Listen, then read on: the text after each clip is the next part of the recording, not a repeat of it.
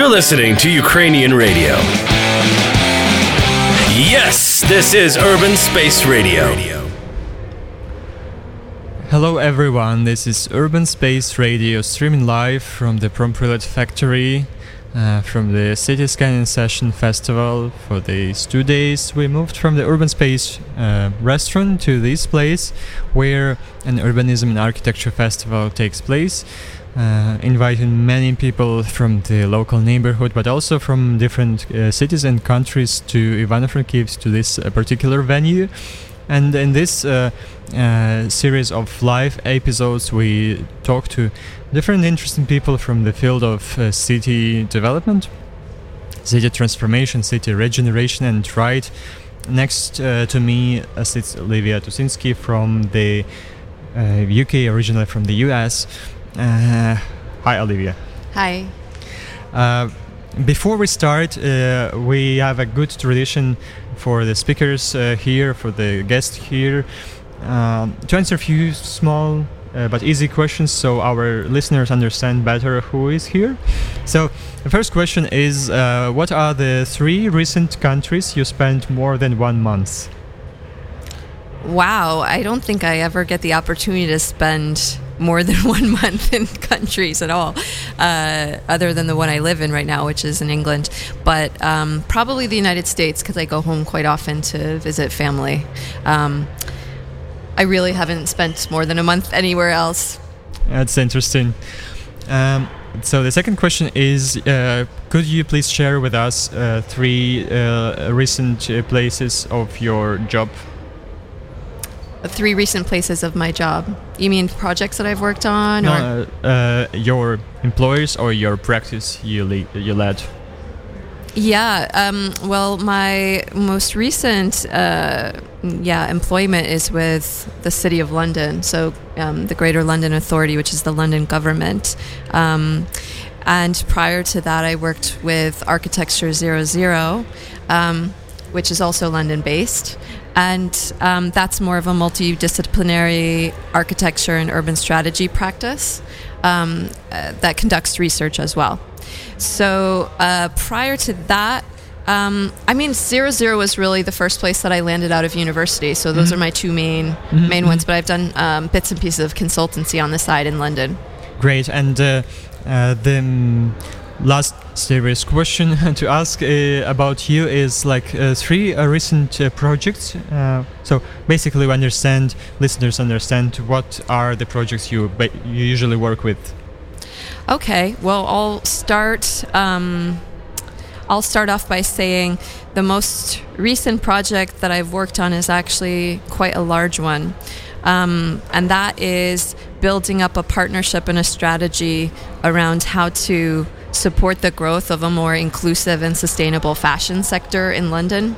So that's actually involved research and partnership building with a huge range of stakeholders from universities through to manufacturers through to higher education mm-hmm. institutions mm-hmm. and trying to develop a ma- uh, like a an action plan really that delivers on a couple key strands that we see as being crucial to this so one of those being innovation another being a skills strategy another about how to create um, and secure enough workspace um, of the right type um, and and to facilitate the right kind of movement and awareness through those spaces. Um, so that's one of the major projects that's taken up the last few years that's for impressive. me. yeah. Um, I'll let, I, maybe I'll hand over from there actually because that's a big that's a big one that's taken up a lot of time and there's a lot of mini mini projects within it. Okay, great. Uh, so uh, right now uh, during these few days, a uh, uh, few final days of the City Scanning Session Festival, we talked a lot in different panels of different aspects of uh, uh, generally about the production, the manufacturing in the city, and what is the future of that movement here. So, my idea of talking to you today was. Uh, to discuss uh, generally what is that big portfolio of uh, options uh, for manufacturing and producing things in the city because uh, currently in Ivano-Frankivsk and I would suggest we use that as our case uh, study uh, we experienced during last uh, 80 years of Soviet time. Here it was a bit less. Uh, a huge uh, growth of uh, heavy industry and uh, plant economy, which actually affected a lot uh, how people uh, worked, how they produced, and what is their perception of production and manufacturing in the city. We all know of so different and novel and innovative ways of producing in other countries, and Fab Lab is just one of the examples.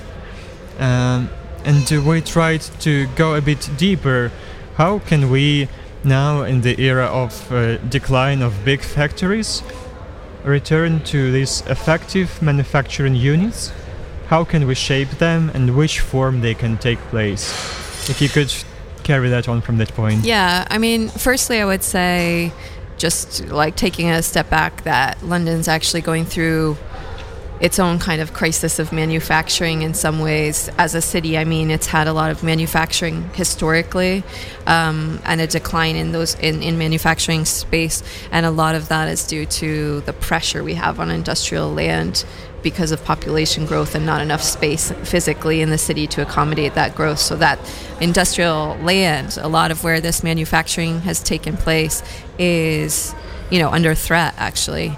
So we have a sort of um, different, slightly different context here, but um, I think an associated piece of context around this is actually that the manufacturing hasn't really had or maintained and enjoyed the, the kind of cultural status and elevation that other industries in London have. So, like in design, for instance, is an incredible research and design are incredible strengths for the London economy. It's kind of like the unique identifying um, power together with the creative industries. And I think um, manufacturing um, has really become, uh, uh, you know, in recent times um, a bit clouded in terms of not being where younger people aspire to develop careers. And I th- and and a lot of manufacturers have come forward and said we are facing a generation of closures because no one is here to continue running these facilities. And I'm not talking about major um, manufacture. I'm talking about um, you know nuts and bolts of of small scale manufacture as well. Um, so we've got a little bit of a PR uh, you know spin about that to do of our own about the value of manufacturing. I think elsewhere in England it's a different story. You've seen the growth of like a lot of these high value manufacturing centers around dotted around the country. Um, which are looking at particular specialist manufacturing s- facilities that supply the kind of global economy. And How, how do they appear, these centers? what do you mean? Um, what what what is, what is the nature of their mm, appearance? Are they attached to a university or they, are they commercially driven? Well, I think a lot of them are actually, that's a good point, attached to university, um, but also being invested in heavily through central government. They were called the catapult centers. So that might be something people are interested to look up um, a little bit more about on their own. But um, yeah, so we've had this network of um, differentiated types of manufacturing go to different parts of the country. Um, and so that I mean that's one mode that is taken in terms of investment from central government. Um, but of course, you were alluding to, you know, for example, Fab Labs, which are something entirely different, um, and those. Um, again it was i would say it's kind of been a cultural phenomenon of like reclaiming the ability to make um, that's happened over the last 10 years in the uk and reframing a narrative about the empowering agenda of being able to to to create new products yourself rather than just buy whatever um, you know whatever's in front of you and also to remake to, to repair um, and I think that's been a big ethos behind, um, or a driver behind, um, you know, the rise of those kinds of maker spaces more generally. But Fab Labs are one of the more commercially driven forms of these spaces. I mean, they are for businesses. So I think that's an important thing to be aware of is that they are um, kind of combining shared equipment and spaces. Um, and businesses take on memberships um, to access those shared um, spaces and equipment. And the communities in which they're based can access those generally on the weekends. So they, you know, and you you hear great stories about children inventing electronic toothbrushes and and things. Um, you know, and starting to get them manufactured just because they had a hobby on the weekend. But I'd say in the large part, like that's more of a an exception than the rule. But we also have quite a wide variety of maker spaces in London um, beyond um, what I was just talking about. There's, I mean, on the most grassroots level, I've come across hack spaces. That's not specific just to London, but a couple cities in the UK. Um, it's kind of a network of geeks, if you like, who who like to tinker around and make things and mm-hmm. learn how equipment works, and and generally those work by having a really low cost space and having shared equipment that they have either sourced through donations from companies or from universities, say in a lab that a university no longer wants. And they, they actually tend to host a lot of free courses to the community and are basically set up on a pay what you can membership basis. And one of the ways they're able to do this is by not having high overheads and also by like not having any insurance, which is quite a key issue. Um, you know, it, you know, it's kind of this idea of grassroots, do it yourself. But the the the out, I mean, the trade off is that you are not liable if someone hurts themselves in that space. And I guess there's more um, hybrid types as well. So another interesting example to look into and read about is um, Somerset House. Makerversity, and and that's like in one of these. Um, it's in a grand beautiful building in central London that's been kind of transformed into a campus um, of makers, really. And, and that, again, the central premise is shared equipment, but also bringing together um, a density of people that are making stuff. But again, this lighter touch manufacturer, like so, you might find a, a company that's invented a knitting machine and could do bespoke sweaters that people order online. So it's like on the higher end, more bespoke end of mm-hmm. sc- small scale manufacture, and they do studio space and office space as well um, as events, and you know so those are three, I think, three examples that are probably show the best kind of spread of what kind of maker spaces are going on in the UK. Mm-hmm. And from the other side, uh, we also tried to identify how these typologies can actually re-enter or enter our city space. Can you think of uh, maybe what are the most uh, uh favorable or preferred option uh, for the city fabric, for the urban fabric uh, to enter because uh, we did a research about Ivano-Frankivsk, for instance, that uh, around 30-35% uh, of the city area is covered by industrial or post-industrial areas. And maybe not today or tomorrow, but we still have to think what would be the future scenario of use of such such things. Um, could, could, could you please comment on that? Um, well, I think one of the important things before talking about any models is actually having a clear sense of the strengths that are already here and the equipment, the networks, and the knowledge that are already in place.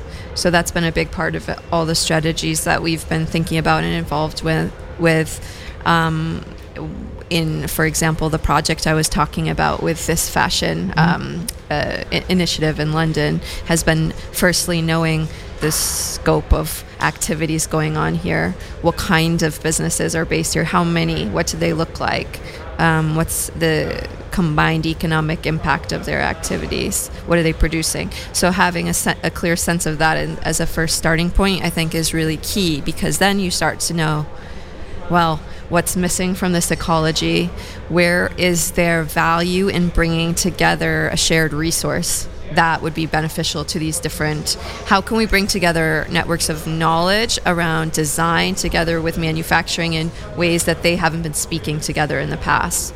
And so bringing those bringing those uh, disparate skills together i think are are one um, good way of framing the opportunity i would say. Um, because i imagine there's a lot of um, outdated forms of manufacture and production happening here that are not taking advantage of modern um, fabrication and technology. Is that right? Yeah, at all. And uh, you mentioned uh, some few um, institution, institutions which are somehow attached to educational organizations, for instance, in the UK. Um, and uh, at the panel yesterday, we discussed with the speakers that uh, somehow there is uh, this match between the uh, curriculum and the agenda of the uh, schools and the universities which are teaching how to manufacture and uh, with the exact need of uh, businesses uh, of the people which they need. Um, was it an issue for the UK was it an issue that there is a broken link between academia or professional education and the the business well, I think that's a double edged sword. I think there's two sides to that story, really. And one side is certainly that we've lost a certain amount of the skill base, and, and there is a fact about that, um, about a loss of skilled production um, and ability. Um, and, and a lot of that is a kind of legacy of, um, you know, Thatcherism and the decline of, of industry and offshoring of a lot of mm-hmm. industry. So I think um, the UK definitely recognize that to be a threat, and it has been baked into the kind of um, a strand of the industrial strategy of UK government to to kind of boost these these specialist manufacturing skills and and to regain some of those skills, especially now with the prospect of Brexit looming and a lot of raw products and import costs mm-hmm. going skyrocketing. So there's there's definitely like a response, an immediate knee jerk response maybe not knee jerk, but a, but in a response uh, to threat and to um, yeah to to threat primarily. Um, but I think there's also I mean, just taking a step back, I think there's also a little bit of a risk associated when you start marrying merit all, all forms of the educational system up with the immediate needs of the economy. I mean, just as a human being, I think that's a little bit of a worrying trend, yeah. and I see I see that in the UK a lot right now. Um, maybe the last question before we round up, because we are quite limited with the format, unfortunately. You mentioned um, the uh, the concept of uh, creative industry, especially in London, and uh, somehow uh, the UK for us in the Ukrainian context was during last few years, maybe because of the British programs, was given as a, as a benchmark of creative industries, of the effect of creative industries, of the capitalization of creative industries. Could you maybe critically reflect whether it is that good and maybe what are the hidden uh, threats we not really see um, following this uh, this uh, I know treasure? Well, it's a tricky question because again, you you did highlight the fact that creative industries. I mentioned the industrial strategy in the UK. Creative industries is a big part of that strategy of delivering growth, industrial growth in the UK. And I think when you think about the creative industries and what they entail, we're, we are talking about things like design, we are talking about fashion, we are talking about film, we are talking about media, and we are talking about digital. And um, those are I guess related to a lot of the exports, the cultural exports of the UK and its sort of cultural predominance, if you like, in its creative output, whether mm-hmm. that's music, film, etc. You you get the picture, and it's directly related to that kind of strength. But it isn't answering these other fundamental questions of, well, uh, who's going to make our furniture, who are going to make our automotives, and th- those kind of questions are still uh, looming right now. But I, was there something else you asked, or did I cover it off with? No, no you, you, you stated quite clearly that uh, pursuing the creative industries, uh, UK actually realized on a strong point because it has things to show to the world, but uh, at the same point uh, we miss uh, very local and practical things which create diversity on places, cre- create diversity in the neighborhood, and uh, are equal things we all use and uh, somehow uh, in this point Ukraine and the UK are uh, maybe on a similar position because we still have to re-explore or explore how to uh, not export from China 90% of what we have on the shelves in the supermarket in terms of furniture, in terms of uh, small things we use in, in the industry, in our flats. And uh, I guess I guess we have more questions than answers, but I'm, I'm very glad that at this final uh, conversation of live streaming from uh, city scanning session uh, for the urban space radio uh, we came to this point uh, which is not really an end point. It is uh, another opening point for the next years uh, also for the Promprylad to work on. Um, and i have just few announcements apart from saying that this is the closure stream from the city scanning session um, another one is that uh, unofficial and uh, entertaining um, closure of city scanning session will be today at the closed location on the locomotive uh, factory. Uh, so we invite everyone to the night performance of LDA. The start is, is at 23:30. Uh, we can uh, admit only people above 18 years old, and you can buy the tickets um, which are 200 hryvnios at the entrance. Um, so I go back again to our guest and speaker, Olivia Tosinski from the UK. Uh, I thank you for this uh, really fruitful conversation, and I hope that uh, uh our listeners uh, enjoyed. And in case you just joined us recently, you will have an uh, opportunity to listen this um, talk in a podcast on Apple Podcasts and Mixcloud. And uh, at this moment, I wish you everyone a good day, good weekend, and uh, have a nice time. Thank you, Olivia. Thank you. Meet the Night with Urban Space Radio. We are on the air every single day.